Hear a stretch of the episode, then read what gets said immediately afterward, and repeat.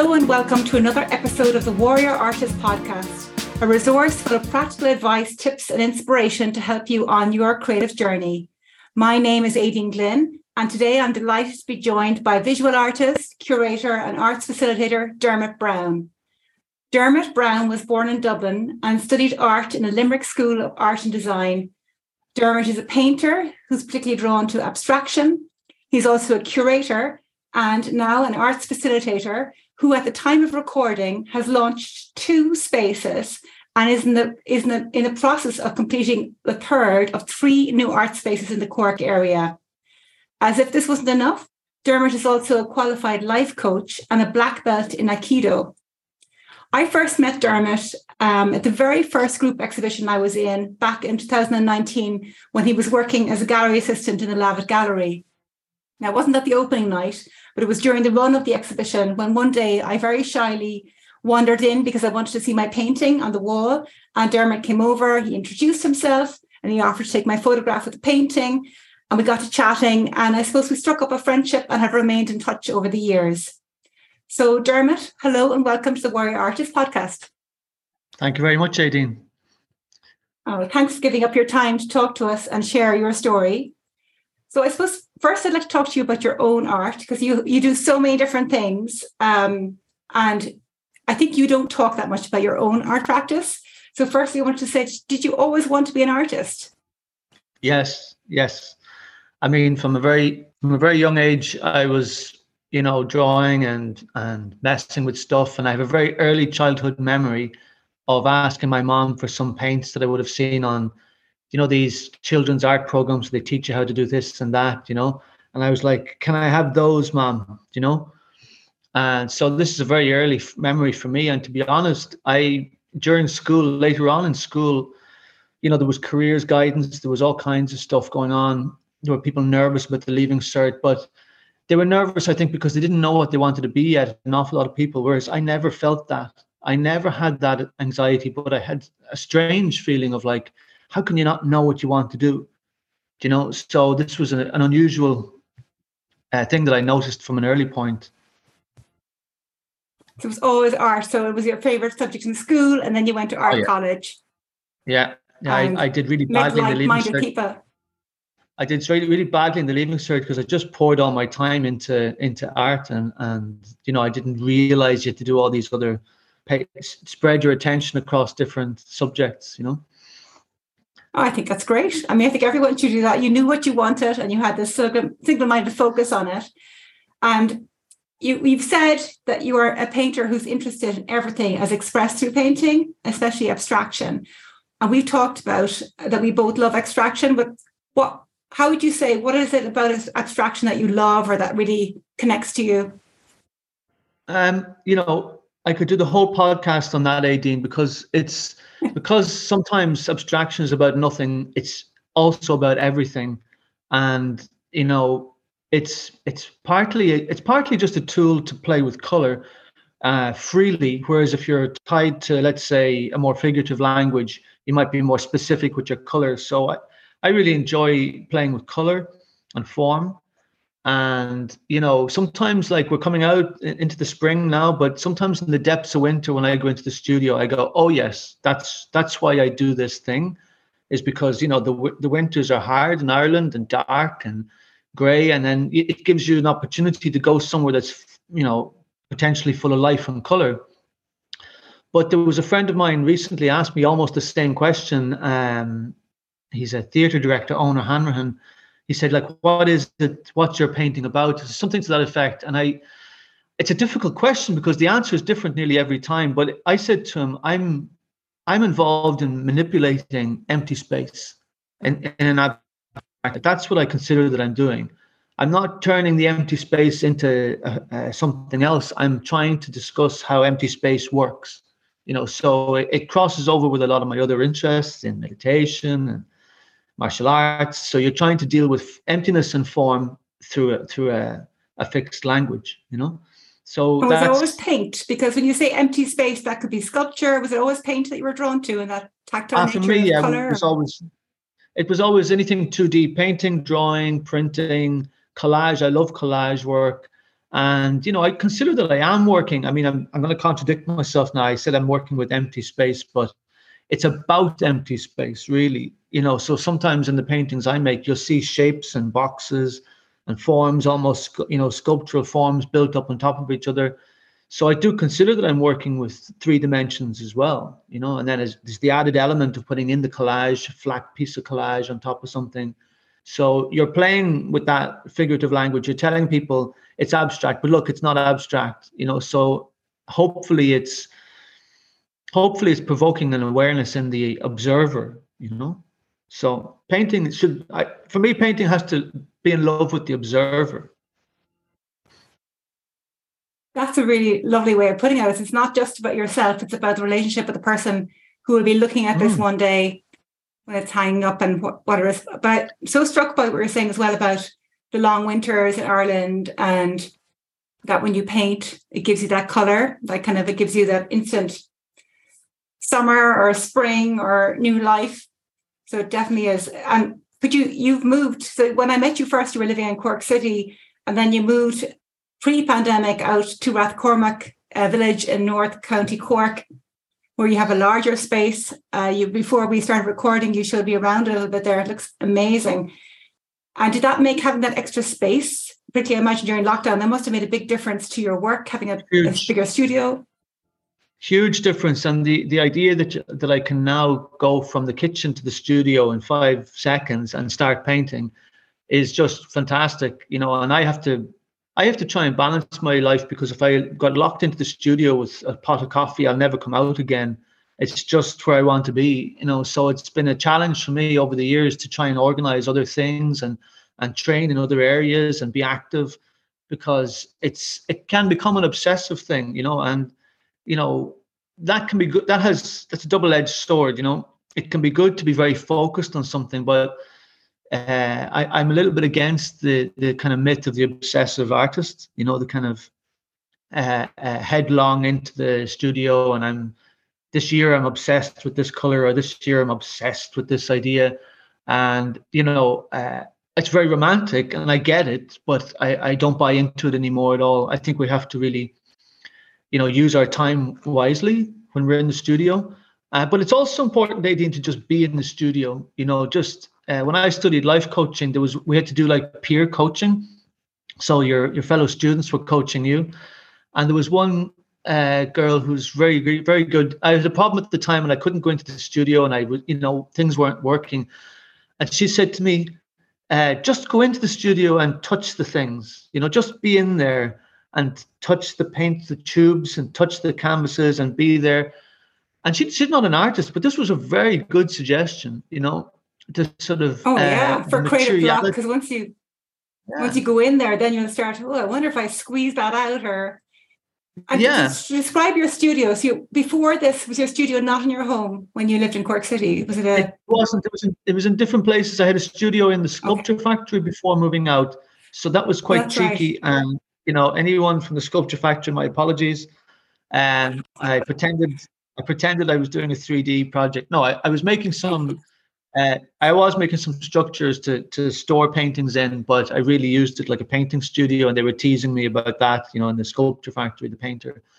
But uh, to be honest, I felt very at home because a lot of the in the sculpture factory is such a making space. It's such a physical reality, and when I look at my own paintings, I, you know, sometimes you'd want to make paintings and you want them to end up in a particular way, and they're coming out another way altogether, and you have to accept that and uh, you know, I don't want to let myself off the hook either, but you have to look at the paintings and the results. And for me, my paintings are very rough sometimes. They're very rugged and rough and and, and almost unfinished looking. Uh, but I love that uh, the Japanese might but call it, quality. you know, raw, rap, wabi sabi kind of, you know, roughness to them.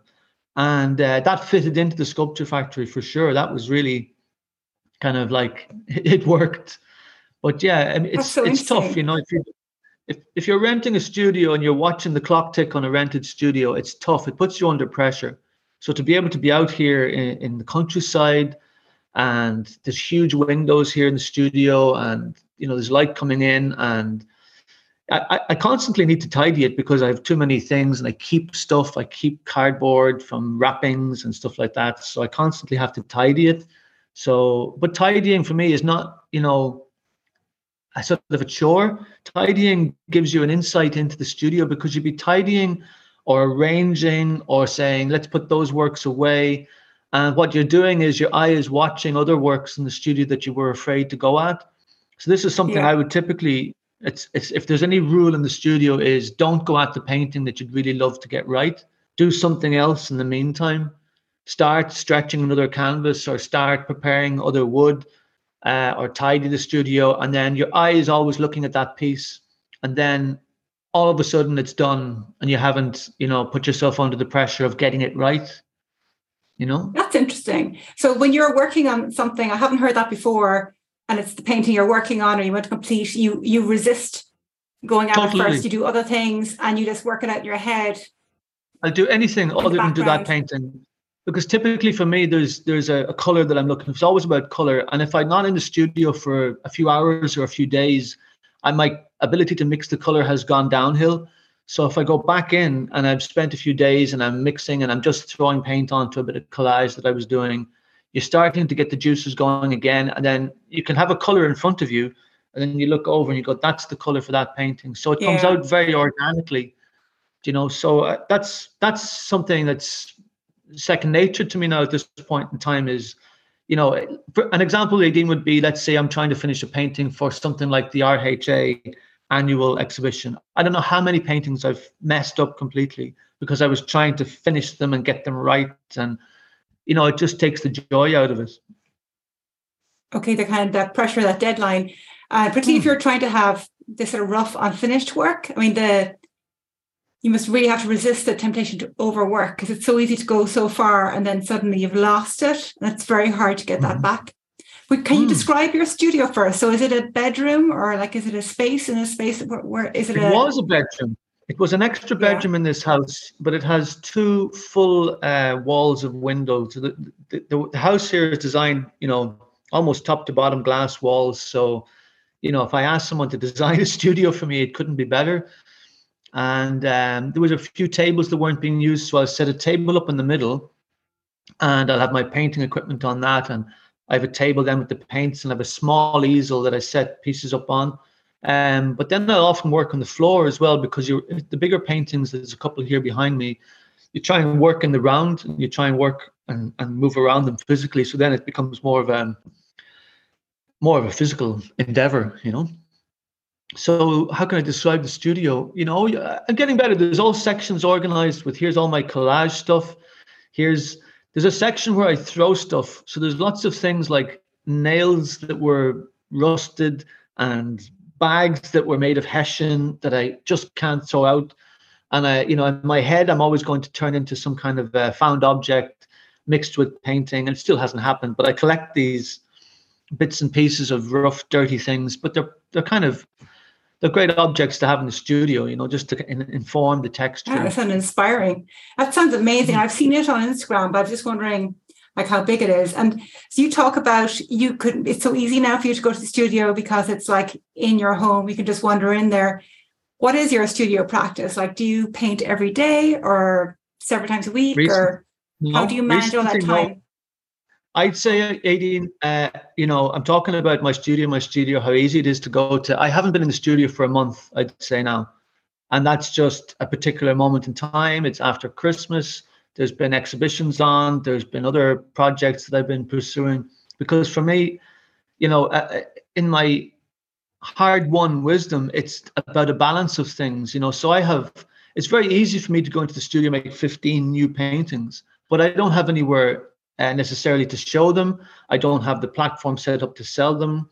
I don't have the audience ready. So I, I'm trying always to build those things in parallel with the studio. You know, I see an awful lot of artists frustrated that they've done this great work or they've done work that they're proud of, and then they don't have an outlet for it. You know, so this is part of my work that I do on, in parallel with the my own studio practice. But um, no, when I'm in the studio, when th- when things are going well in the studio, I'll be like, you know, breakfast into me, downstairs I, I, I won't start with important stuff straight away i might tidy or or cut wood or or you know do a small bit of collage work or something physical that you can just use your hands and then i'll go and have another second coffee and then i'll go back down and then you're ready to go you know so you might have a late lunch that day and you just go at it and that might go on for a week or two but you know i mean more than that you know, it's it's it's a it's an issue for me that I will let go of my other responsibilities if I just let myself stay in the studio. I will,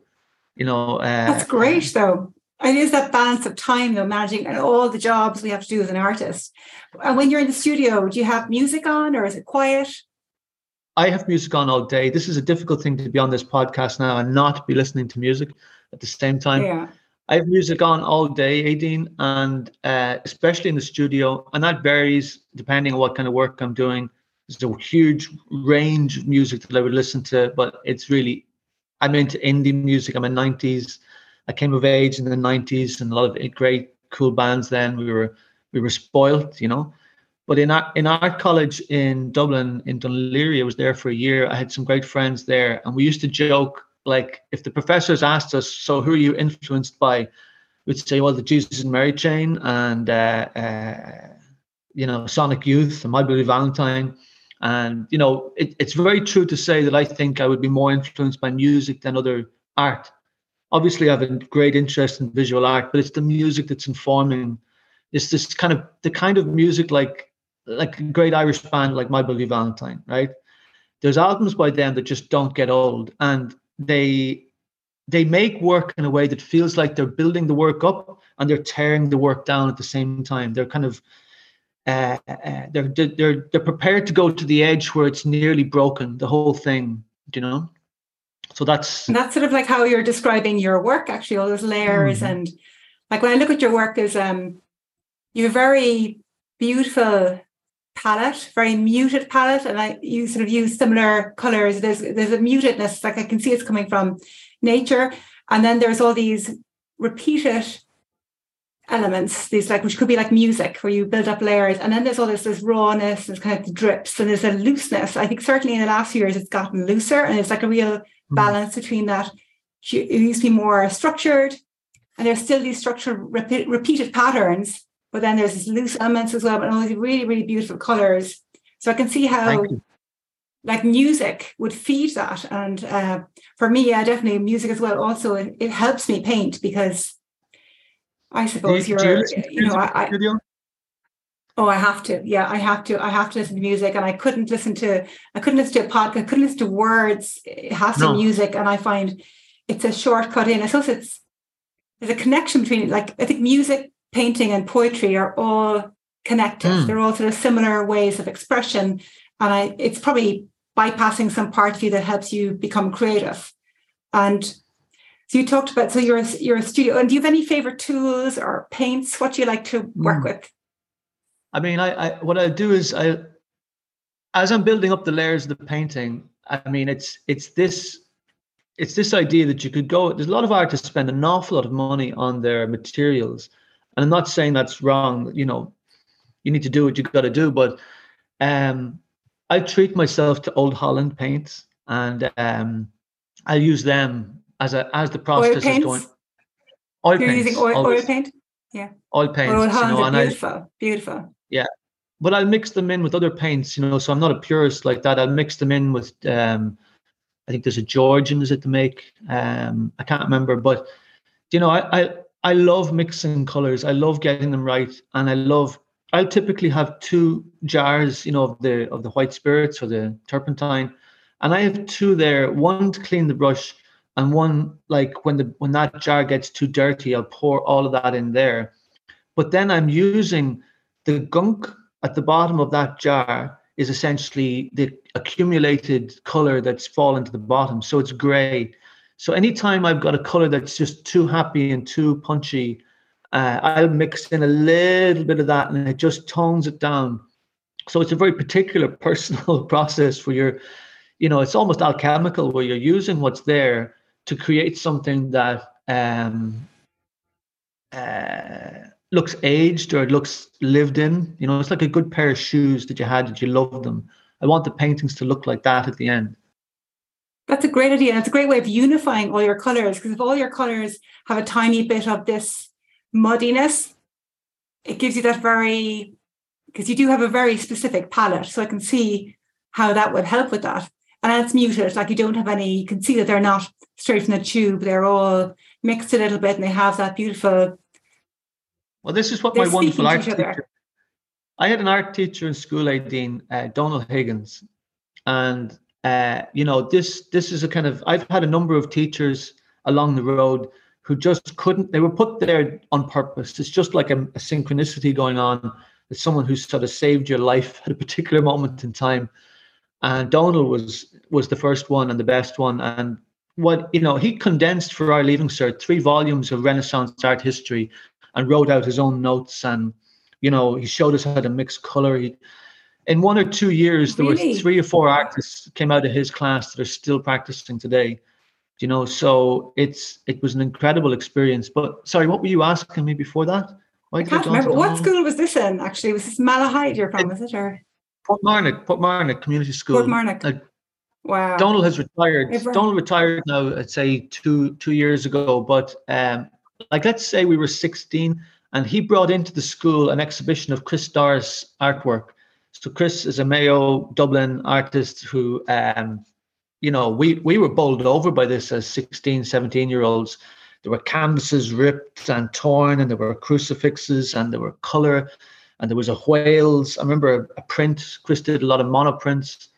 So, like, I got back in contact with Chris years later, and I, you know, I, I curate his work now, and I, and you know, contact with him regularly and uh, it was all because of Donald. I actually wrote my leaving cert essay on Chris Doris. I'd say I'm the only person to ever have done that. That's amazing. So you you came across him as a student in like second level, mm. and you've got yeah. since gone on connected and curated his work. Mm. That's fantastic. Mm-hmm. And when um, he sounds like an amazing teacher, did he teach you how to work with oil paint? or the acrylics? Uh, everything, everything. Oil paints seemed too exotic to us because they were just messy and there was, you know, toxic materials and whatnot. So yeah, I do remember, you know, he did poster design with us. He we had Letraset. I don't know if you know what they are, Éadaoin. Letraset books, so typography books. Letters with yeah. every single every single type of typographical font was in these books and there were stacks of them over in the corner. And I just was pouring through these things and trying to draw the, you know, so I was quite good at graphics and drawing and design kind of things, and that's it's kind of coming back now a little bit in in other ways. But Donald taught us a bit of everything. Monoprinting, you know, he he he got us to do monoprinting probably when Chris was there in the college in the in the school. Chris was into this monoprinting, but a very simple form of monoprinting where you would use kind of newsprint and just draw onto a plate and then you know roll over that and you get a very simple kind of monochromatic drawing. But uh, i did a drawing like if i show you now if i go halfway across here and my head is kind of halfway in the screen. So i did this monoprint and uh, donald said to me it's very freudian dermot you know? This split you know? And i and i went yeah yeah i, I had no idea who so Freud cool. was you know what i mean he's like it's very Freudian of you, Dermot, you know. And he's that kind of person who is lifting you up all the time, you know. And I remember one point in time he, was arguing with me about something after class, and I was like, "But you last week you agreed with this, and now you're arguing with me about this." he said, "Yeah, I'm trying to make you opinionated. I'm trying to get oh, you to oh, hang on to your, your opinion." It's trying to get me to develop my opinion about something, and I was, I had this moment then of going, "Oh my god." Do you know what I mean? This this is an education that you couldn't get in the rest of the school. Absolutely. You know? That's incredible. And when you're working on your paintings, I'm curious to know do you work on multiple pieces? You talked about your process on tables and floors, or is it one at a time? Too much, Éadaoin, too much. And it's it, there's a parallel there's a parallel there with my projects and my curatorial stuff and my entrepreneurial stuff. I'm working on too many things at the same time outside the studio, and I'm working on too many things at the same time in the studio. And I've accepted that at this point in time. I've accepted it's a way of working, but um, we do need to kind of uh, dovetail out and sort of you know finish things or or let things be finished, and you know that's partly why it's it's important to have solo exhibitions. I have a solo coming up next next month, so that gives you an opportunity to sort of focus down and say, look, let's call all these finished and see what they're like on the wall and you know it's it's a great moment to and do that. gives you a deadline as well like you know mm. otherwise you can just keep creating so exactly that brings us onto your curating role dermot i mean uh, mm. you've curated like even back from approaching somebody who you met as a student connecting with somebody and you call yourself a curator with a small c but what really strikes me is i think you are an amazing connector of people and it's possibly a skill you're not even aware that you have and like you told me before we started speaking that you're shy, which I totally would not have uh, imagined at all because I don't know, I think you're very good with people and you're very empathetic and you're also very generous at talking to people and very good at supporting new artists and emerging artists and introducing artists to each other, which I think is a, a great skill. You just don't focus on you know yourself or your own thing. You're very good at mindful of other people there even down to that time when you spoke to me when I was, you know, hadn't a clue. And I remember then I had a small uh, exhibition, in a community space, and you brought other artists to meet me, and you were always connecting and introducing people. And it's just a great skill you have. And I can see how that would really help you as a curator in all that mm. bringing work together. And what is like, what, what do you, what, how, what do you like about being a curator and what you don't you like about it? And can I go back for one second to the school, and I'll get to that hopefully tangentially. Sure. Um, there was a there was a not every school had a guidance counselor, you know, and we had a guidance counselor, Mr. Taff, and he was a very interesting character, and he had his own little room, which looking back on it was probably the size of a, a broom closet, you know. And um, you went in there, and there was stacks of books of careers and books and whatnot. And uh, I was fascinated by that space and by people's by people and their why their choices. You know, why are they making these choices? What who wants to go and be a nurse and who wants to be an engineer and and I, on the surface of it, I was should have been in there looking at my own career, but there was a fascination with all these possibilities, you know. So for me, it is about people and the choices people make, and I do love meeting new people. Um, uh, I think we have to know what some of our skills are, even if it if it's difficult to be so personal and, and aware of ourselves. Like I did it during the lockdown, I did a couple of very interesting courses. One of them was through the states, was, and trust the Americans to call it something like the inner MBA. So it was about inner practices and mindfulness and conscious leadership. But on one particular form that they asked you to fill up, they they said again a very American way of putting it, "What's your superpower?" You know, so they said, "What's your superpower?" And what was, and I was yours? cursing. I was here at home cursing, going, "Fuck, fuck you, superpower. What are you talking about? I hate you." You know. And then I thought about it for a minute, and I said, "No, something. There is something that comes very easy to me, and that's connecting people. You know, I I'm Absolutely. I love connecting people, and I love doing that. And I have like a friend of mine joined LinkedIn recently, and he said." Damn it, what how can you have 1500 people on LinkedIn and I and I said, well, I just do, you know, and they're from all different kinds of backgrounds and all different kinds of industries. And you, you might connect with somebody, and then two years later, you might go, oh, that person doesn't know that person. And it's not like I'm trying to leverage my own situation. It's just really enjoyable to get people to meet each other, you know. So it's doubly you're interesting. In people. Yeah. yeah. you're very interested. Yeah. I remember you the opening of the exhibition. Uh, so Dermot curated um, a group show that I was delighted to be in Nuyen Art in the Crane Visual. And I remember we, I talked to you afterwards and you said that you were very mindful the whole time of who's there and introduce people to, like as if it was a, like a dinner party almost. Mm. And I think that's unusual skill. And I think very few people have that ability to kind of be watching the room and sort of saying, oh, that person should talk to that person. Do they know each other? And it's a, it's a real skill actually, I think. And it's certainly, you definitely have it. So, and I remember something else that struck me is Oh, over we've met a few times in person or maybe by text. And anytime i mentioned anybody you knew them. You were like oh yeah i know him. I met him 10 years ago. Or every single person i came across in the art world you already knew them and had a relationship with them which i think is really unusual. Well it's a strange sensation from the inside out Éadaoin because it's not a big deal in one sense because like if you're in the art world long enough any world long enough you end up knowing people through one role or another role and, you know, Cork is not that big a place. But, you know, I, I look at other people who are in the art world and I go, oh my God, I couldn't do what they're doing.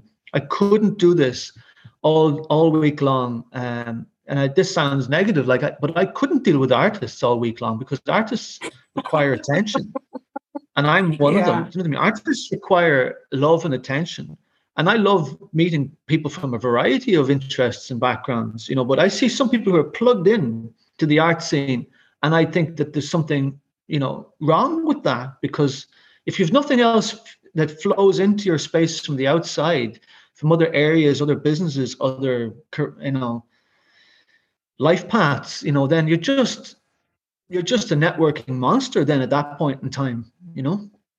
Well, you're interested in people. I can see that even from your early years and with the career in that career office, you like people and how they work. And I can imagine that must be an amazing skill as a curator. When you're thinking of an exhibition, you're like, oh, you know, you're thinking about their art, but probably also as the people in terms of how you strange. put an exhibition together. It's strange, like the, the New Year in Art exhibition. I'm so happy with how that's, uh, you know, at the, at the moment it's still on the wall. I'm very happy with the reaction to that. I'm happy with the way it worked. But like you mentioned Aikido earlier on, like there's a there's a feeling in the martial art Aikido that I didn't do it, it just happened. You know, so you're not trying to throw somebody over, they fell over and you were just happened to be there, you know. So, so like an effortlessness. So like just or facilitating it, yeah. It's like a grace. Mm. And that there's a grace to it. And that's how that exhibition felt to me was, you know, you're listening to the moment that's in front of you, which is the same as painting a picture. You're trying to pay attention to what's happening in front of you. And when I was up in Dublin for that curating event, the speed curating with the VAI, it's just one lady after another with, you know, interesting paintings, funny paintings. Uh, but like there was only one or two guys, not that they weren't interesting, they were, but I said, look, listen to what's happening in front of you. And there was loads of other female painters in Cork and abroad and artists in general. I said, just do this, see what happens. So, you know, it's an opportunity to have you in the exhibition, which I had never done properly, let's say, before. Um, an opportunity to bring in an artist from Barcelona. So it is a question of leave. It's like the contacts, just leaving them there for a lot as long as you can, and then at one moment in time, oh, bring it all together. You know, so it's scary because you don't know, and that's partly what I'm trying to do with the Crane Visual Space is not plan it plan one year, two years, three years in advance, trying to leave it a little bit more open to see what how it can react to the uh, events that are happening around it. You know, it's it's part of a practical reality that other museums and galleries plan far ahead. But for me, it's not. It's the death of creativity to plan three years in advance. Well, maybe because it's a small space, so that leads it into there's three spaces that Dermot's in the middle of like developing or having developed. One is Crane Visual, which is in Firkin Crane in Cork City. And there's the Richmond Revival in Fermoy. And then there's the one space in Rathcormac, which I think you're working on now. So I think mm. that's amazing. Like you talk about all this energy and all these that you're doing too many things. But there's something very it seems like there's something happening now that you're you're seeing this need to create the space and you talked about that you went to as a curator to the speed curating event in visual Artists ireland in dublin and you met all these women artists who were working in abstraction and that gave you the idea and then you had the opportunity so tell us about crane visual that you say you have this let's talk about that one first you have this idea about not being a typical gallery where you're planning years in advance that you want to be smaller, and more nimble, and respond to things and be more creative in your programming? Hmm. Well, each, each of the those three spaces that you know, I, just thinking about this in the moment, like they each of those three spaces represent a relationship, you know, and that seems like an obvious thing to say, but you know, it's it's with the with the dance cork Firkin Crane, the it's a dance space, and you know, for me that seemed like an interesting thing to sort, sort of suggest to them is how could dance and art uh, cross pollinate and work together in one space? And they're they're two different communities but there'd be similar interests. So you know that was a, a conversation that started during lockdown.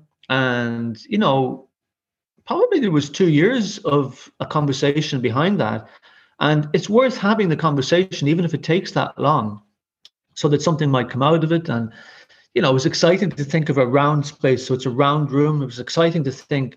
And your first reaction is like, don't, for God's sake, don't do that. You know, it's a nightmare, a round space for paintings and, and art. But, you know, then you think, no, it's something different. let's try it, let's try it. And I was never intending to open other spaces at the same time, but other things came up. Like because friends of ours or friends of friends uh, bought this huge house in Fermoy, so it's it's the Richmond. It's called Richmond. I think it was uh, owned by the Walker family. Then it was run by a, uh, an order of nuns, and they they bought that house and moved their family into it. It has large grounds around it, so it's I think an Edwardian period house, and there's huge front rooms, you know, and uh, ceilings. So I took over one of the rooms downstairs and I painted it and I put on a solo exhibition.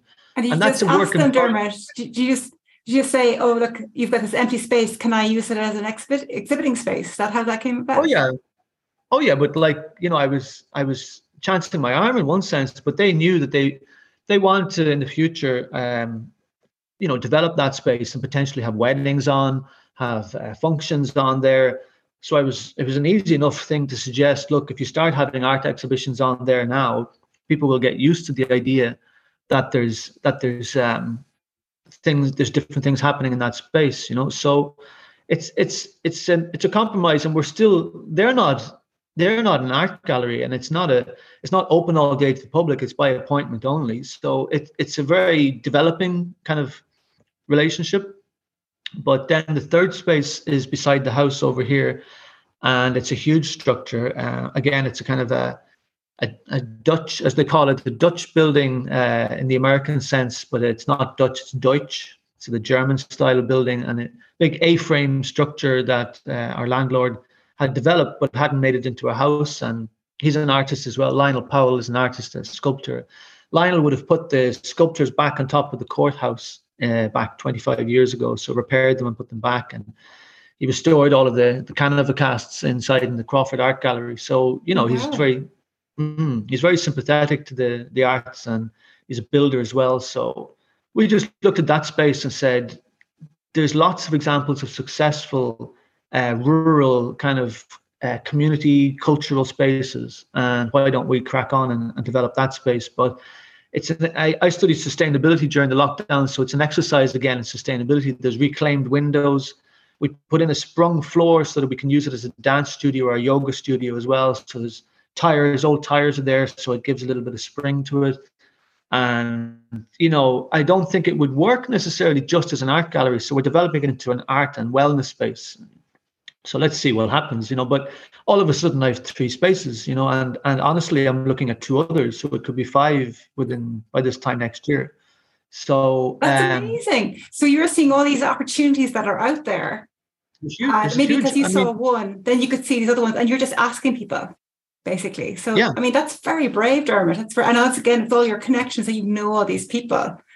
and um, and they obviously like you, and they're saying yes. And the the build eh, beside you or so is hmm. Lionel your is he building it himself or you having people in to We're help building it together like a grant? putting our time and time and effort and money and love into this project and you know wow. it's it's a huge space you know so it's probably 30 by 30 feet with high vaulted ceilings and sprung floor and you could hold a banquet there you could hold a wedding there it's it's huge but it's here and it's it has to you know part of my philosophy or interest is in design thinking so it's a new fashionable area of, of kind of planning. And um, you're trying to plan things that fit a particular space. Do you know what I mean? So I might be able to put on some uh, of my selfish high-end abstract painting shows, but I'm not sure in rural North Cork that there's an audience for that, you know. But at the same time, there are galleries in Dublin who which exist only to photograph art, you know. So there's some galleries that exist, and their purpose is to photograph well art to send to international exhibitions then.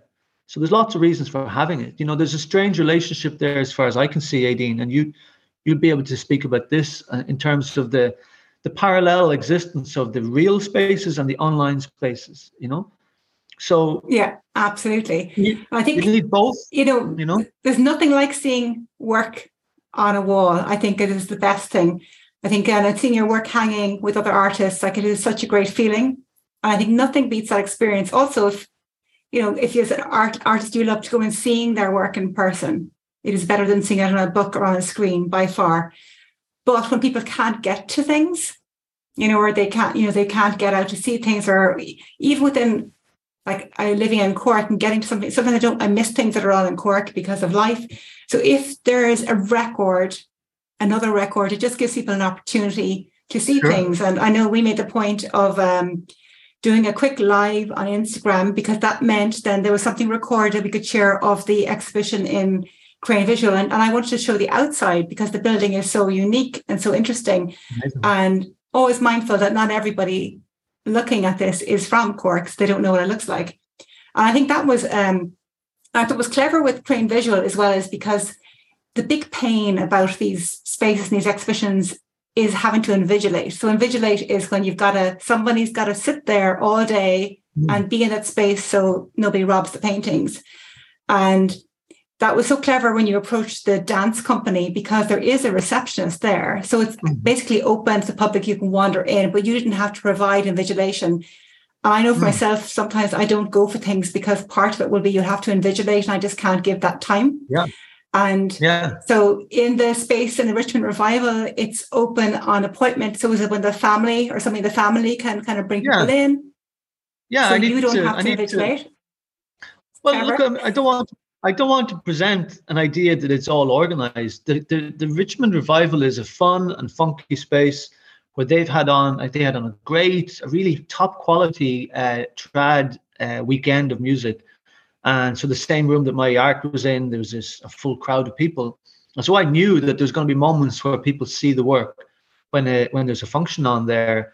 And there's been other meetups there. So, you know, it's time that we mixed up the reasons why people see art, you know, and obviously the Firkin Crane is a great example of that because there's people in there dropping their kids in to see um to, to go to do their dance classes or they're hanging around and the class isn't finished yet and now they have a space to go into you know I, at least during the summertime we'll see how it works now this summer but during the summertime there's busloads of people coming up there and uh, Absolutely. It's a, a tourist they, area of Cork City. It's beside Shandon Bells for anyone who doesn't know where it is. So it's very famous, beautiful, preserved part of Cork within walking distance mm. of the hmm. city. And the Firkin Crane was the old butter market, is it? Or the it was the butter market and the butter building. exchange. Hmm. The circular, as far as I know, the Firkin Crane was the butter market where you bought and sold, but where you quantified the value of your butter was the exchange, which is across the way, which yes. is now being redeveloped which is another story altogether. Yeah. But um, my grandmother actually used to make butter with her family, and they used to get the the donkey and cart from North Cork, Cork down to it. And I think they they were her mother was always um, very proud that they got one of the highest prices oh for the butter. That it was. It's and she talked amazing. about the donkey making the butter, and it, it is a very old part of Cork's history. That kind of butter making yeah, and but since I've been there, uh, at least involved with the gallery, the amount of people who've told me anecdotes about their involvement with the Firkin Crane, like Barbara Keneally, who's in the show, her grandparents, I think, was it her parents or grandparents? Must be her grandparents, would bring in. Uh, or was I think her grandfather had a shop on Washington Street, which was a farrier's, so the people were bringing their, their horses up with the, the butter for the butter market. They'd leave the horses there. He'd reshoe them while they were up in the market and bring them back down. And you hear these stories and the city comes alive again, you know. Um, and it's only a few generations ago. Like it is to, oh, yeah. So farrier is somebody who does the horseshoes. Is that it? Yeah, the horseshoes, my, you know. So my ignorance. Uh, well, that's what they did, and I think that you know they they they'd stable the horses for the day as well. You know, so they'd leave them down there and they bring the butter up, uh, something like that. I'm probably telling the story wrong, and Barbara can tell you better. But uh, there was other anecdotes then from other artists that I met that had family who brought butter up to the Firkin Crane. You know, and yeah. Firkin I remember is, my my both my daughters did ballet, and I remember going and uh, having many times dropping and collecting ballet classes and going to there's a space above it, which is a bigger auditorium, going to watch shows there. I had never been into the Musgrave Theatre. It's the space in the ground floor that you're using. I think it's so clever the way you're using the spaces in the round, which is very theatrical. And um, for anyone who's interested, we've actually put a video and I put a link to it up on Instagram where you can actually see, see the space that you've created these uh, straight walls so that you can hang hang paintings on them because I suppose most of the work is is 2D, so you're trying to hang it on the wall.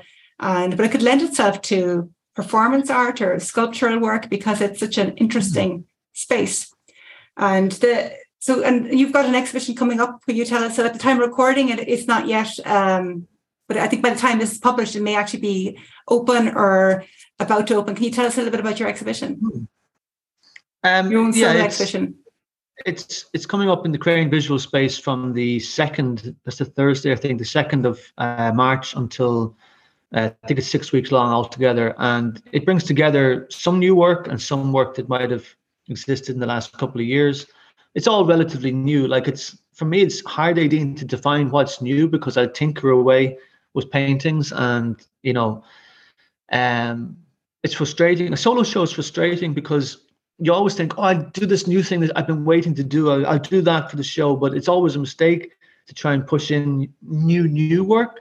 Whereas there's this work that might be six months old or a year old, where it's old to you, but it's not old to the public at all or to the audience, you know. So I'm bringing together some works that are already in Fermoy, some works that are in the studio, and some newer works that haven't been shown at all. And um, you know, it's it's an excuse for me to see the work together in one place. And um, a lot of abstract work. There's some collage work. Um, it's going to be called "The Beauty of Everyday Things," and uh, It's a great it's title. it's the name of a Love book by a, a Japanese author, uh, Soetsu Yanagi, and he um, he was a, a historian of crafts in Japan, and uh, it's a beautiful book. Which just the way he speaks about the craft, you could easily be speaking about painting in that in those terms, you know. So, and again, it's a sort of a pun on my own thoughts about painting because everyday things like for artists, the paintings are everyday things you know, I mean, obviously sometimes I have moments where I go, I love that painting. I can't believe I made that painting. But mostly they're just everyday things. Like cups and plates and spoons and chairs. And when they go the, back the in, nails someone, and the bits of cardboard and all these things you're seeing that are feeding into your work. Yeah. yeah. So, you know, if someone buys it, then I'm, I'm fascinated by the way people buy art and hang art in their own homes. So if you go into someone's home, they might have an Éadaoin Glynn painting, but they might have their own family photos next to it. They might have something on the fridge. They might have a thing that they bought on holidays. And the way people collect and arrange things at home uh, is specific to them. And it's a form of curation, even if they don't know what a curation means. But it, they become everyday things, is my point. They become uh, domestic items. You know, so they go from my domestic items to the gallery to your domestic items. And that's Yeah. the idea of everyday things, you know? I love that. And is it hard, like you're a curator, is it hard to put the curator hat on when it's your own work and you're so close to it to curate your own exhibition? It's horrible. It's horrible. And, you know, it, it's it's for me I, I joke about it but like sometimes i love a painting and hate a painting in across one day you know in the morning when the light is too hard i like, don't like that painting and then as the evening light comes in and it sort of brings out the subtle colors you go gosh did i paint that and uh, it's very hard to look at your own work in my opinion i don't know if everybody suffers from that but i definitely suffer from that idea that I think it's very quite- difficult to be as objective. Like I know when you were talking about how you curated the new yin and how you had in mind, okay, I'll put these two people together because they've got that contrast, and that's interesting because you were objective and it wasn't your own Mm. work. But I can imagine when it's your work and you're then curating and hanging and deciding which pieces and how to put it together, that it's it's very challenging to kind of put back that objective to make it. like, would you be tempted to get somebody else to kind of come in and look at it, or do you want to curate it you, you yourself? see that. You, you see that a lot. You know you see a one person show curated by another person altogether and you know it seems like a, a, a lot of effort. I mean sometimes a curator will come in and write a piece as well about the artist's work so i get it. I get why someone would do that but i i don't think i need to do that. Uh, the paintings are what they are as long as you don't overcrowd i mean our show now at the moment the new art that's quite a busy hang but I can get away with that because it's a group show. But for a solo show, you don't want to overhang the walls, you know, and sort of say, "Here's all the things I made." Uh, you need to Yeah. kind of leave spaces for people to pass through. So there'll be some series of works. So there's a series of 15 small pieces. You know, there'll be groupings of work. There'll be big paintings. But whether it's the group show, Éadaoin, or, or my solo show, I try and arrange the big paintings first, see where they want to go. move them around for half an hour and see, oh, look, that fits there, that works there. As you walk in, you're going to see this, you know. So I try and switch off my own brain by the time the work gets in and, you know, just curate it like it's somebody else's work, you know. Oh, I mean, that's, that's a great tip actually for anybody hanging their own exhibition. Start with the big, big pieces, get that hmm. story, mm. that flow, and then move in. well, you see, I have a friend in I have a friend in Berlin, and I didn't know this existed until I saw him doing it. Uh, Enda O'Donoghue. I was in college with him in Limerick, and uh, he had a show somewhere, and it was probably abroad. So, oh, I know it was for the Limerick City Art Gallery. He had a big show there a few years back, and he had designed out a miniature version of the gallery, like an architect's design, physical design, and he had printed small versions of the paintings, and he was placing them in around the walls. You know, I thought that's an insane amount of uh, uh, preparation. And then I realized lots of artists do that, uh, especially for bigger museum shows. They would go ahead and do this. But like if I know a little three D model and like yeah, cut them out and move you know, you see the three D models and the little rooms made out and yeah, that's and, a lot of work. They, you can you can get apps for that actually. But I know I had to do that. Um, like I've very little experience of hanging curating my own work, but I decided to do the art source and the RDS, and I was so hmm. stressed about because I was going by car, what am I bringing with me in the car that I'll have with me and what am I hanging on the wall? And because I had so many favorites to kind of go, what ones am I going to choose? And I just tiny bit of wall. So I actually just used an app, I think, in the end to do that moving around because I'm visual and I had to see it to plan it in advance because I didn't have the luxury yeah. of doing it in the space. I had to decide mm. I know exactly what I was bringing. But um, yeah, I was looking online, people were doing that uh, small moving around. And I suppose you're visual, you have to have some kind of way of working it out. Yeah, but if, but if I know a space, if I know a space yeah. and I I can I can walk through it in my head, knowing where things are going to go, and I really enjoy it. To me, that's a design. You can call it curating, but for me, it's design. And you know, I, I'm a big fan of Bruce Mau and his view of uh, design being everything. Uh, he's a Canadian designer uh, who was invited over by design the design crafts council uh, for the design week that was on maybe before christmas. And i would have heard him speak online before but i i went up and met him and his wife Bisi and you know he has a great phrase uh, see if i can get it right. Uh, where we fail to design we design for failure you know so uh, in his view everything is design it's not just a question of here's a glass or here's a book, or here's you're designing systems, you're designing the way people pass through a room with an exhibition. So, you know, uh, curatorial practice, like I can't say that I'm involved properly as a curator. You know, curators live in museums and they have jobs and titles, and I'm an I'm a I'm an artist who wants to see certain exhibitions happen. Do you know? And Michael Cullen, who's dead now, he died last year, was a, a lovely artist, a, a nice friend. And the only painting that existed in the Firkin Crane before I got there was a painting that was donated to them by Michael Cullen. And I would have curated him into exhibitions when he was still alive. And Michael said to me once in the studio, I was probably having this same conversation I'm having with you about I'm not a curator, I'm not a curator. And he was one of the people who would have started the independent artists movement in Dublin in the 19, I suppose it was 60s or 70s. And he said, We didn't call ourselves curators. We were just artists who were putting on exhibitions, you know? So, get you know, I get it. There. You're just getting the work out there. And I get it. Some people are clearly curators, but there's an awful lot of people. Uh, I think they enjoy the title a bit too much. I think it's another form of creativity, really. You're thinking, you're looking for opportunities, new spaces, ways of showing your own work and other people's work. And I'm delighted, by the way, that you are actually having a solo exhibition, that you're not just doing group shows all the time, that you are also showing your work because it's, you know, you put so much work into the space. It's only right that you get to have that showcase.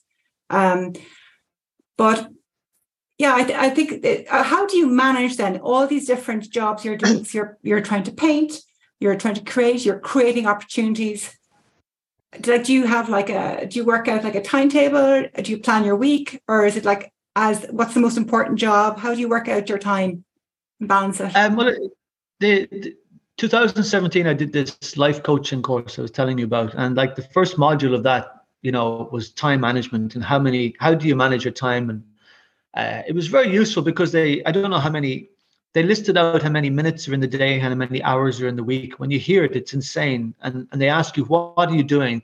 You know, write down what you're doing. And you can't, I don't know what I'm doing half the time. You're not conscious of what you're doing all day. So it's difficult because like to be organized and there's there's a huge field of people out there coaches and creative coaches who are uh, helping people to manage their time and manage their resources but it, i suppose for artists it's going to be very personal how do you how do you navigate especially if you have a family how do you navigate all the needs and the troubles and you know again back to chris so when i met chris again after all those years it was a very similar path it was very strange so he had been, you know, involved in meditation and mindfulness, and he he was retraining. He's now a long time now. He's a psychotherapist. So there was a dual interest in how people manage their lives and art. You know, so I, I think what, what my point about that is I've often spoken to Chris about this struggle when you're being pulled away to do something else that's not your art. Um, we kind of agree that it, it enriches the art when you come back when you come back in, it really there's something then you know you're back in the studio. You know this is valuable time. Whereas if I had the whole week to myself in the studio, maybe I just wouldn't appreciate it as much, you know. So that's, that's not very really good way of answering looking your, at it. I'm No, not answering that's your true. question. Yeah, and you've said that before. When you go away, you you're re- you're more energized when you return to the studio, and you're more grateful for it because it is. Yeah, You know, we we we all have day jobs and making money other ways and paying for that paint. So when you get in there, it's it's precious time, you know, and you're you're you're probably much more productive when you go into the studio as well because you're like, okay, now I'm here. Well, you are. I, I remember back in, I had a studio in Singer's Corner like 25 years ago. There's still artists there now. Patrick Ashton, I think, is still there. Um, but I had a studio there and I was in a difficult relationship at the time. And I was working in Apple and, uh, you know, on the on the construction line or the process line in Apple. And I was in, in this relationship that was going downhill rapidly. And when I went to the studio, I just painted. I just painted and painted. And I was much more productive than the times when I had this whole day to myself. And this was a big question mark hanging over my head. How is it I'm doing better paintings now than when I had all the time in the world to strategize and, and plan? Maybe and it's that it constraint or like the dad deadlines or Absolutely. like sometimes I find out I might only have half an hour, but you could do hmm. something in half an hour. And sometimes when you've less time, maybe you just you're bolder because you're like, okay, I've only Exactly. got hour, so just gonna you take that big risk. Whereas if you have the whole day, you could faff around and do lots Sure. of little things. And maybe Yeah. sometimes you just go and make that bold move and you can't overpaint when you have less time as well. You just have to leave it. Right, right. So sometimes there's that energy comes out, I think. I don't know. Hmm. But it's it's all different strategies. What would you what would you say? Oh, There's so many different parts of being an um, an artist. What's your least favorite part or your least favorite job that you have to do as an artist? I mean, uh, the least favorite is the to me the application. podcast. No, no, I, I I get past that. I'm okay. Um, but applications, Éadaoin, are, are a huge challenge, and they're they're part of the landscape, let's say, of being an artist. But at the same time, you know, uh, I tell the anecdote of having met an artist on the street, a friend of mine, and she asked me, "Did you do that recent Arts Council uh, bursary application?" And I said to her, "I haven't applied to the Arts Council in ten years, and guess what? I'm very happy." you know, so um, that's not to disparage anybody who does apply, but you know, there, there's a. I need to be very sure about applying for something now because of the time that it takes, and not just the time, but the mental uh, shift that's needed. You know, I helped. Um, I helped someone put together an application during lockdown, and that was there were 20 supporting documents needed for that oh God. and and you're talking you know in in, psych, in psychological terms i believe that you know there's all the best intentions in the world but what the arts council and the government sometimes are creating is a mirror image of their jobs. They're creating people who are sitting down doing this whereas that's the last thing that artists need to be doing. They you know and and- it's the same for the but it's kind of also professional. it's not just the arts council. I mean it's if you um you know if you want to get into an exhibition like it was great for your exhibition that there was no form to be filled out even a little online thing but like maybe going forward if you have lots of applications you might have to introduce something to make it easier for you but if you're going for you know even gallery spaces in Ireland, they might say, write a proposal for an exhibition. I suppose they want to see something in writing. Um, and maybe it levels the playing field as well, that it, everybody gets a chance to write something. I suppose it is a skill we should develop as artists, but it is, I agree with you. I hate that side as well. And I often well, you see, don't, uh, or I, I tend to procrastinate. I do the, I do not like you. I, should, I spend more time writing and thinking. I'm pretty much a last minute person for these applications. We need to be careful as artists in one sense because, like, I don't have the correct cognitive therapy term for it, but there's there's something dangerous about writing and speaking about your work in, in a way that's not true because your brain then accepts that that is true your brain will accept if you keep repeating to yourself my work is about the post-structuralist investigation of such and such and such this is art speak and your your, your oh, brain yeah. doesn't know that that's not true you know and and then you've got this shift and divide then between the applications dermot and the real dermot who's making work you know so and i always say i think art speak i don't know um like i i my background is i did literature i had a master's in french literature hmm. before mm. i moved eventually into being an artist art speak doesn't exist anywhere outside of the art world maybe even the visual art world it's just a very um like when I was taught to write English for my degree and my master's, it was always about saying something in less words. It makes it better. Mm. It's better English if you can say things in less words. And I think mm. art speak and these applications and sometimes these statements are so obtuse and can be very flowery and can be lots of words layered upon words. And I don't know what it means. I was talking to um, a theatre director in Dublin actually and he was asked to be on some board to evaluate proposals. And he was like, going, What the hell is this? This is like, I don't understand it. It's not English. So it's great to, I think it's going to change. I think it's changed in some countries, but not yet in Ireland. You still see a lot of this, um, a lot of big words guys, being put together. Some guys put a website together where you can you can get a fake proposal made of art the, jargon. Yeah, there's the art statement generator, isn't it? The yeah, yeah. I mean, but there's a great phrase I suppose, but at the same time, you have to kind of articulate your thinking. Like I remember the very early days, you asked me to be in this um, cafe space. And I remember I brought you these paintings and you sat down with me and you were like going, okay, Éadaoin, what are they about? And I was like, I, it was all so internal to me. Nobody had asked me, what are you hmm. painting? What's it about? And I couldn't even find the words to articulate. And you kept asking, I was like, it's about feelings. And you were like going, but what feelings? And you kept asking me, so and you were trying to get me to, no, at all. It was actually very, um, but you were the first person who did that. And I had, ne- I had never written an artist statement or an artist bio. I didn't even know what they were. And I suppose, yes, there's that side. We have to articulate what our work is by talking about it. But then there's people who will never meet us, they'll never speak to us. And writing about art is a way of allowing people another way in. So it is a tool if it's used well. So it does have a place. But I agree with you about writing those applications are beyond painful. I'd say that is probably well, my, my least favorite jobs too. It's a little bit cynical, right? But let, there was a thing that we used to joke about in college, you know, can you imagine a situation where you were studying uh, philosophy or literature in Trinity College in Dublin and you submitted your proposal through painting, right? That you were expected to explain your proposal through painting. So people, it's writing is ubiquitous. Writing is everywhere to explain everything, and people spend their days on the phone. It's everywhere. So we forget that we're using it. And for me, it's an art form in itself. If you look at someone like Christine Leach and the way she writes, she wrote a piece for the, an exhibition I, I curated in Macroom. She, this piece was called Threshold, it's a review, if you like, of, of, a thought piece on the show, but it's like a piece of literature. It's absolutely beautiful.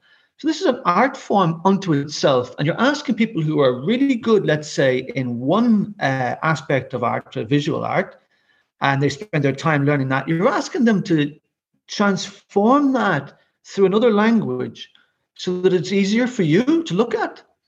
So that it's easier for maybe, you to well, maybe understand. that's why there is so much bar, bad art writing, actually, because nobody's been trained how to write and it is it is a skill i agree with you and it is sure like what i have is i have one big document and i'm every time i write a statement or a bio i'd say it's different because i'm constantly and also what i'm painting is different so the thought process is constantly changing And but I remember uh, meeting artists and I say a presentation, and they would say they would write out their statement or their bio, and I found it very intimidating. And I felt, well, I can't be a real artist because I don't have that. I don't speak it. But I, at the same time, I have to say, I think it's not all bad. I think you can have writing about art, like the writing you mentioned there by Christine Leach, which is insightful and it gives another layer, another way into the painting. Like I think mm. titles are also important. Like you talked about the title of your exhibition, mm. uh, that tells a story. And titles of paintings can also they can be so powerful when they're they're right. Like a great title to a painting mm. suddenly gives a whole other layer and a way in for the viewer without being prescriptive. It just gives another story. Hmm. You know, when you write a post on Instagram, you can there. So writing has a place and it is accessible because I know a lot of people uh, who I've met say they would never go into a gallery because they'd be intimidated.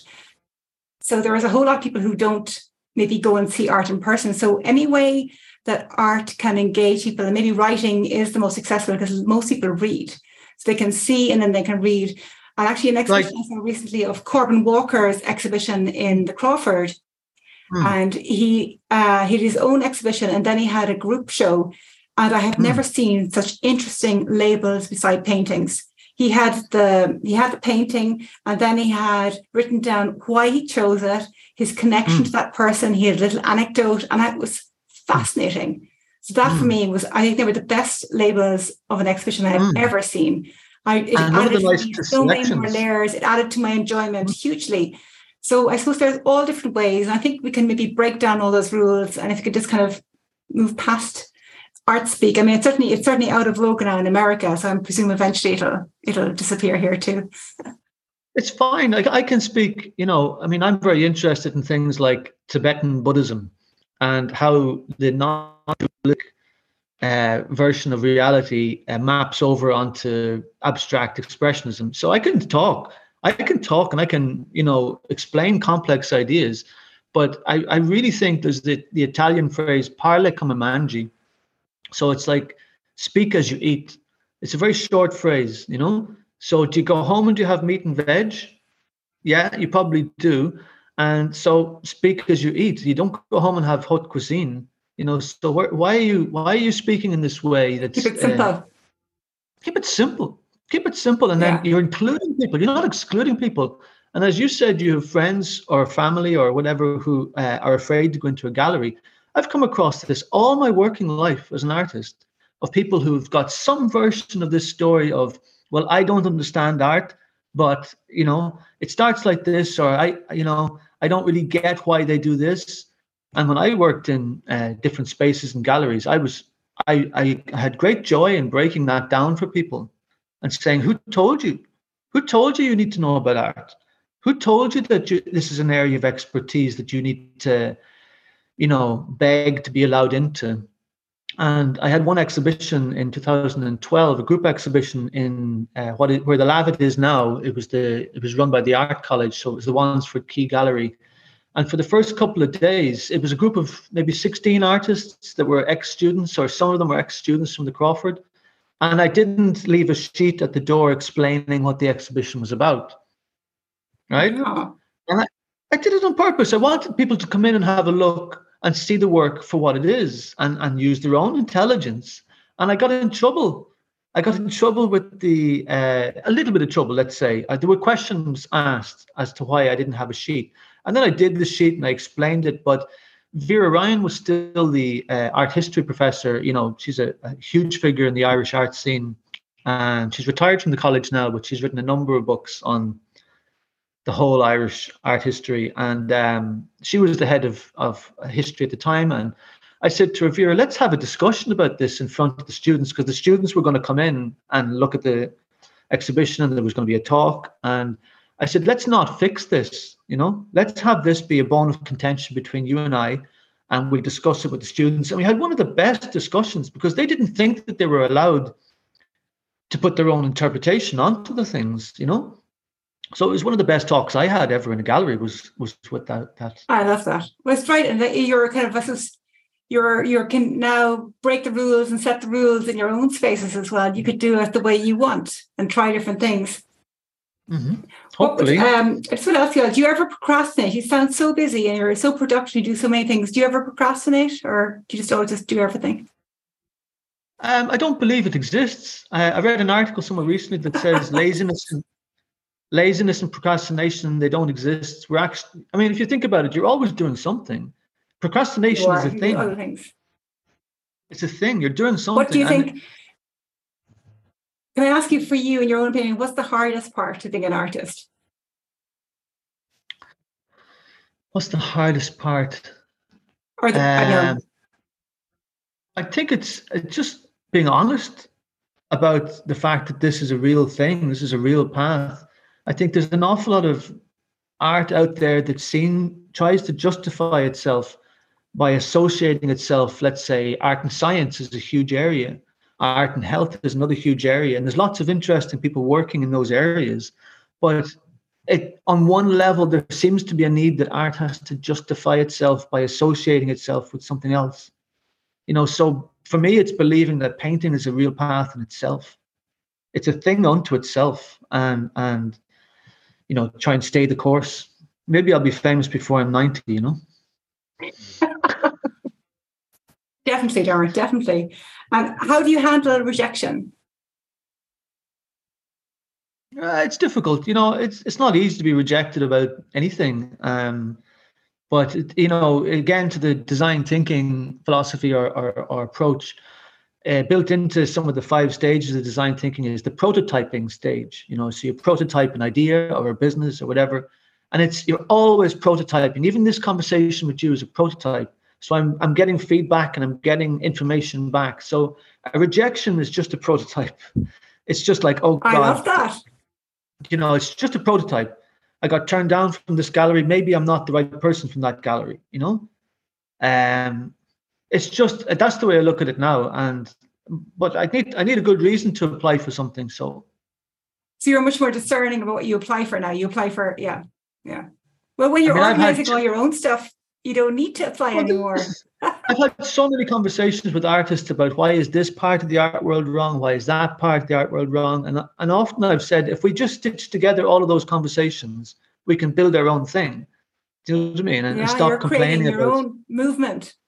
Yeah. It. What's the, you mentioned one of your teachers, but what's the best advice do you think a mentor or teacher gave you that really stayed with you, that really helped you? If you can think of something.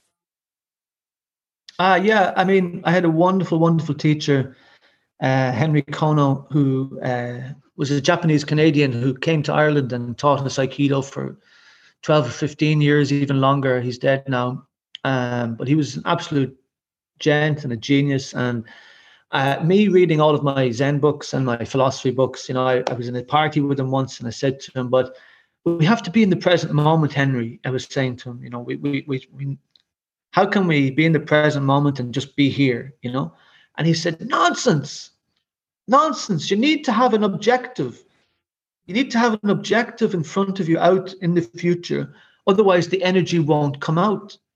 And I thought that was a brilliant uh, understanding of the quality of energy in the body because if you're only here in the present moment, the energy is here and it's nice and it's flowing. But if you want the energy to come out and go forward, you need an objective. You know, maybe you never get the objective, but at least you got this energy to come out. You're you know? striving. And that is brilliant advice. And do you set goals for yourself? Like, do you have those objectives for yourself? Very soft goals, you know, very, very soft, gentle. You know, I'll have two coffees today. Uh, no, uh, no. but what objectives do you set yourself for that energy apart from like, or like you don't have to share with us, but do you set like objectives so your energy moves forward?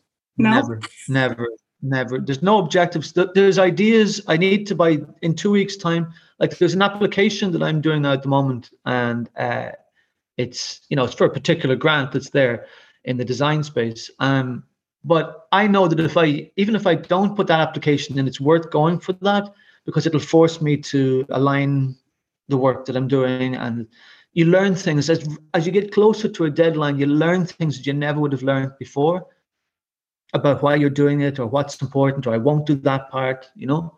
So the the, the deadlines and the and the, the kind of objectives are very very abstract and soft, you know. So I, why not? Why not? Um, if there was anybody listening now, Dermot, like an emerging artist who might be listening, or somebody who's even thinking about going into the art world, what advice would you give them? Um, you know, it's it's similar to the the two times I've been to the speed curating thing with the VAI. I, you know, I was sitting there as a coach, much more than a curator, and I was saying to any of the artists that I met, almost 90% of them were saying, How can I get into this gallery? How can I get more traction? And almost all of the answers I said to them was, Do it yourself, do it yourself. Why don't you do it yourself? Why don't you do a partnership with? Because everybody wants partnerships with the art world, but the art world is inundated with offers and uh, uh, requests, and you know, can I have an exhibition in three years' time? And so, if you associate yourself with other people who are not in the art world, offices, universities, charities, you're going to be pushing an open door. And, and there's two things. You might not get the traction that you want or the recognition from the art world, but you get movement. You get movement forward in your own space, and movement is half of the uh, issue. It's the feeling of being stuck that is is the death of your your own creativity. That's brilliant advice, and that's very similar to the advice you got about that energy moving forward. So you're saying mm. people create your own opportunities or look in areas where nobody else is looking. Yeah. Be showing yeah. space in other spaces or connecting with people. There's, there's, a lot of libraries. For example, there's a lot of libraries have uh, been redeveloped and they all have, a lot of them have gallery spaces that are just as nice and good as any white cube gallery around the, the country. They are. Know? Yeah, actually, actually, when my, my I think my first exhibition was a joint exhibition in uh, the library in Bishopstown, which is it's a gorgeous yeah. space, actually. I heard it's lovely. I heard it's lovely. It was really, really nice. And it was just a, it was a really library. Nice, um, Libraries are municipal spaces where there's people in there all day long, right? Yes. And you have your audience straight away. Whereas you go to a gallery and they're crying to get people in, they can't get them in. Absolutely. Know? I love that. Are there any books you'd recommend that you find really useful, art books or otherwise? A few books that you really uh, think there's lots of books. I mean, there's a stack of books over here that I haven't read that I promised myself to read. But um, in terms of um, one second now, in terms of the art Take space, two or right, three books that you've read that you think everybody should read. There's this. There's this one, Working Space, by Frank Stella. So Frank Stella is a painter, an artist, uh, multidisciplinary artist from the states and um, he wrote this series of lectures called Working Space, and he he associates modern abstract painting with Renaissance painting and how they developed and how they're similar. It's really really great from an artist perspective. That's a really great book. You know, um, that's you can probably find that online, a version of it online. It's, it's is that about creating your own working space? Is that it? About the the working you know. space he's talking about is not your studio; it's the working space of painting of like the space within oh. paint. So how do oh, you make that the composition? Yeah, not just composition, but the how does the language like if you imagine Renaissance painting peeled away and the structure that's behind that, you you essentially have abstract painting straight away. So it's he's he did a great amount of research and, and showed that like there isn't this fracture at the beginning of the 20th century and then you've got modern art and it's just not like that there's lots of tears and pulls and sort of stretches, but there's no break. So here was the classical period, here was the modern period. There's no such thing, you know. So people should be able to pick and choose from different eras. I love that. Any other recommendation? Yeah, uh, my my girlfriend got me into uh, Murakami, Haruki Murakami. The what? that's the Wind Up Bird Chronicle. So you know, the art book I just described is great from a sort of a nerdy artist perspective, but I get kind of like the music we spoke about at the start. I get much more inspiration from uh, a piece of fiction. So um, Murakami, you know, they joke about him being up for the Nobel Prize for literature every year, and he never gets it, and the Japanese are very disappointed. But it doesn't matter. He's he's probably not suitable because he's writing in such an unusual way about uh, human nature. You know. So oh, wow. it's important. These are great books. I'm definitely going to have to read these. And the covers, um, Thank you. people can't see the covers, they're listening, but they're amazing. And I'm going to put links to all these books and everything that Dermot has said in the show notes, Mm. people who want to dive in. Have you got have you got something else for us? I'm intrigued. Any other book? Uh, in terms of books, I mean, there's um, like I mentioned Tibetan Buddhism before, and like that's that's called True Perception. That's uh, Chogyam Trungpa. That's an unusual name, but he was a, a Tibetan master who ended up in Colorado in the 1960s and started the foundation there, which is now a college. I think they have an arts department as well. So you know, it's a very particular you know it's as language based as let's say we were talking about the fine art world but i think they have a very great insight into original creativity and your basic ground that you're dealing with so your basic ground as a human is your awareness so you know you could say Éadaoin is a painter and she uses materials yeah but her she's manipulating the awareness of people so it's it's awareness that you're manipulating you're just using the paint to do that you know so he was very interested in creativity. This is all his lectures about creativity. You can get that online. They've just put a digital archive of all of his lectures online. So there's a lot of resources there for that. Um, but I, I think he's wonderful. They're great books. They're, and it's so eclectic. Like they really say so much about you and all your interests. They're so diverse. I love it. And I want to ask you as well if you could um, meet any artist or a couple of artists, Hmm. living or dead, who would you choose? And is there anything you'd ask them or what would you say to them if you got to meet them?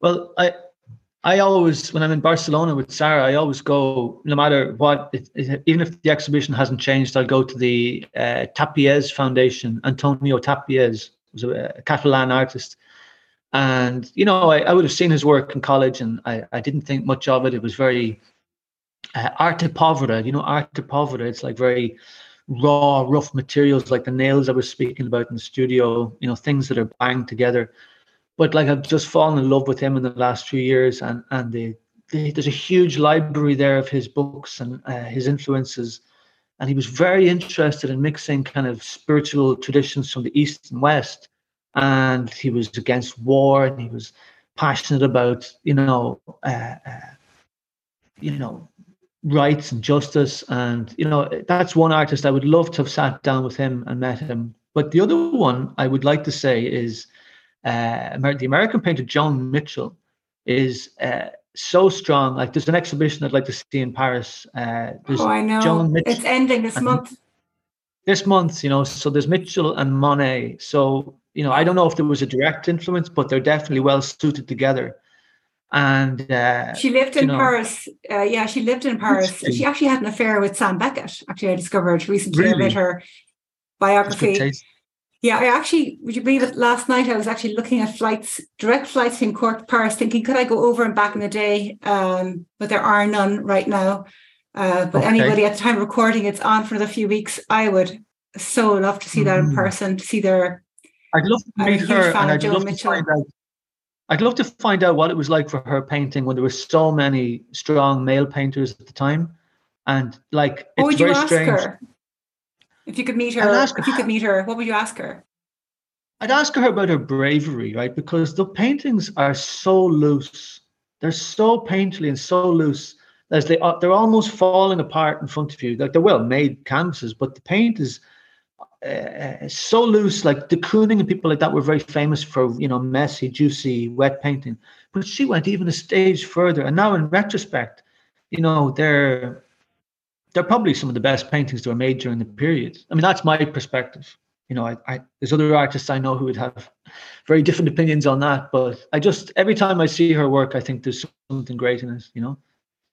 I, and I agree with you that there's an exhibition. It's on the Louis Vuitton um, space in Paris.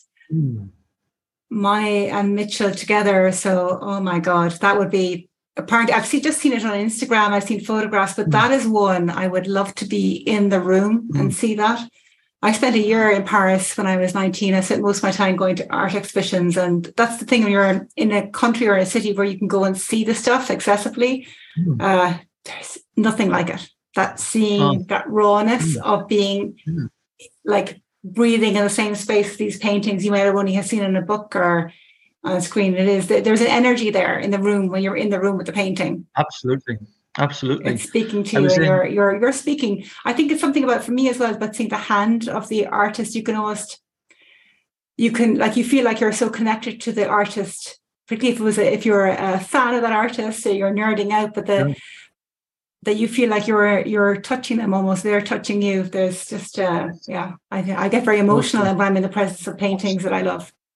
Mm. Definitely. I was in, um, so I went, sorry. I went ahead. to Paris when I was I was in college in Laoghaire for one year and we went to Paris. And I remember going to the Musée d'Orsay and, you know, I was tired. I probably wasn't eating right. And, you know, you get to the top floor and you're, oh, that's another brilliant painting, another fantastic, famous one. I can't enjoy it. I'm just tired and I want to go home. And then I came across this Lovis Corinth. Lovis Corinth was a German painter and very expressive, kind of painterly uh, thing. But it was a portrait of some writer, but it looked just like um, James Joyce, you know. I just walked around this corner. There's this portrait of a guy with little round glasses, uh, and I was just kind of so emotional over this one small painting, you know. And yeah, the reaction is so visceral, isn't it? It can be so.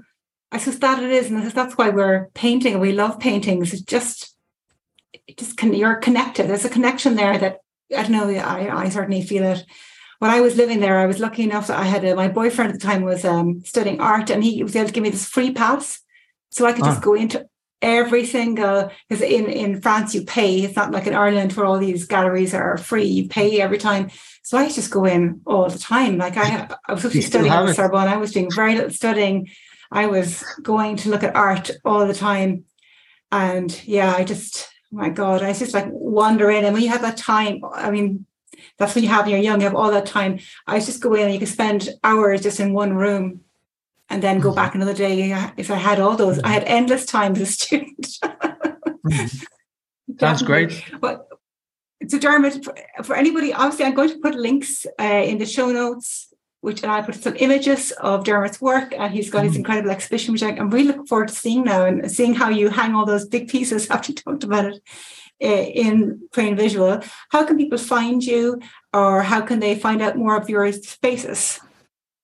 I mean, it's it. The easiest way is to go to the web my website, and um, I, I try as much as I can to put extra links on the website to go off to other things. Um, What's your website? Can you say it for people? dermotbrown.squarespace.com. Okay, so dermotbrown.squarespace.com, and I'll put a link yeah. as well. How about Instagram? Are you on Instagram? Yeah, it's Dermot Browne artist with underscores between the the words. So that's that's the easiest way. And unfortunately, I'm on it way too much. And you can find me there and chat to me. I try and write back to people, and you know things are getting. we know you're on LinkedIn. We yeah, on LinkedIn, LinkedIn, LinkedIn already. Yeah, yeah, that's a good one as well. But not not a lot of artists are on there all the time. So you know, but uh, reach about, out to me. Uh, if somebody was interested in finding out more about these spaces, or um, can mm. artists contact you about exhibiting in these spaces, or is that are you going to have some sort of way or mechanism for that? No, I haven't planned anything. um, they can contact me by any means. Contact me, and you know, at the moment, I'm trying to do things a little bit thematically. I have ideas for this year, but I, as I said, I don't want to tie things down until I I know that it fits the space. So it, it's not it's human nature, Éadaoin. For example, like I put on the exhibition with the female artists, and I have loads of female artists now asking me, um, can they have an exhibition? And you oh, know, really? yeah, but that's that, you know that's normal. So you know, people think, oh, he must show wow. only female artists, and it's just not like that, you know.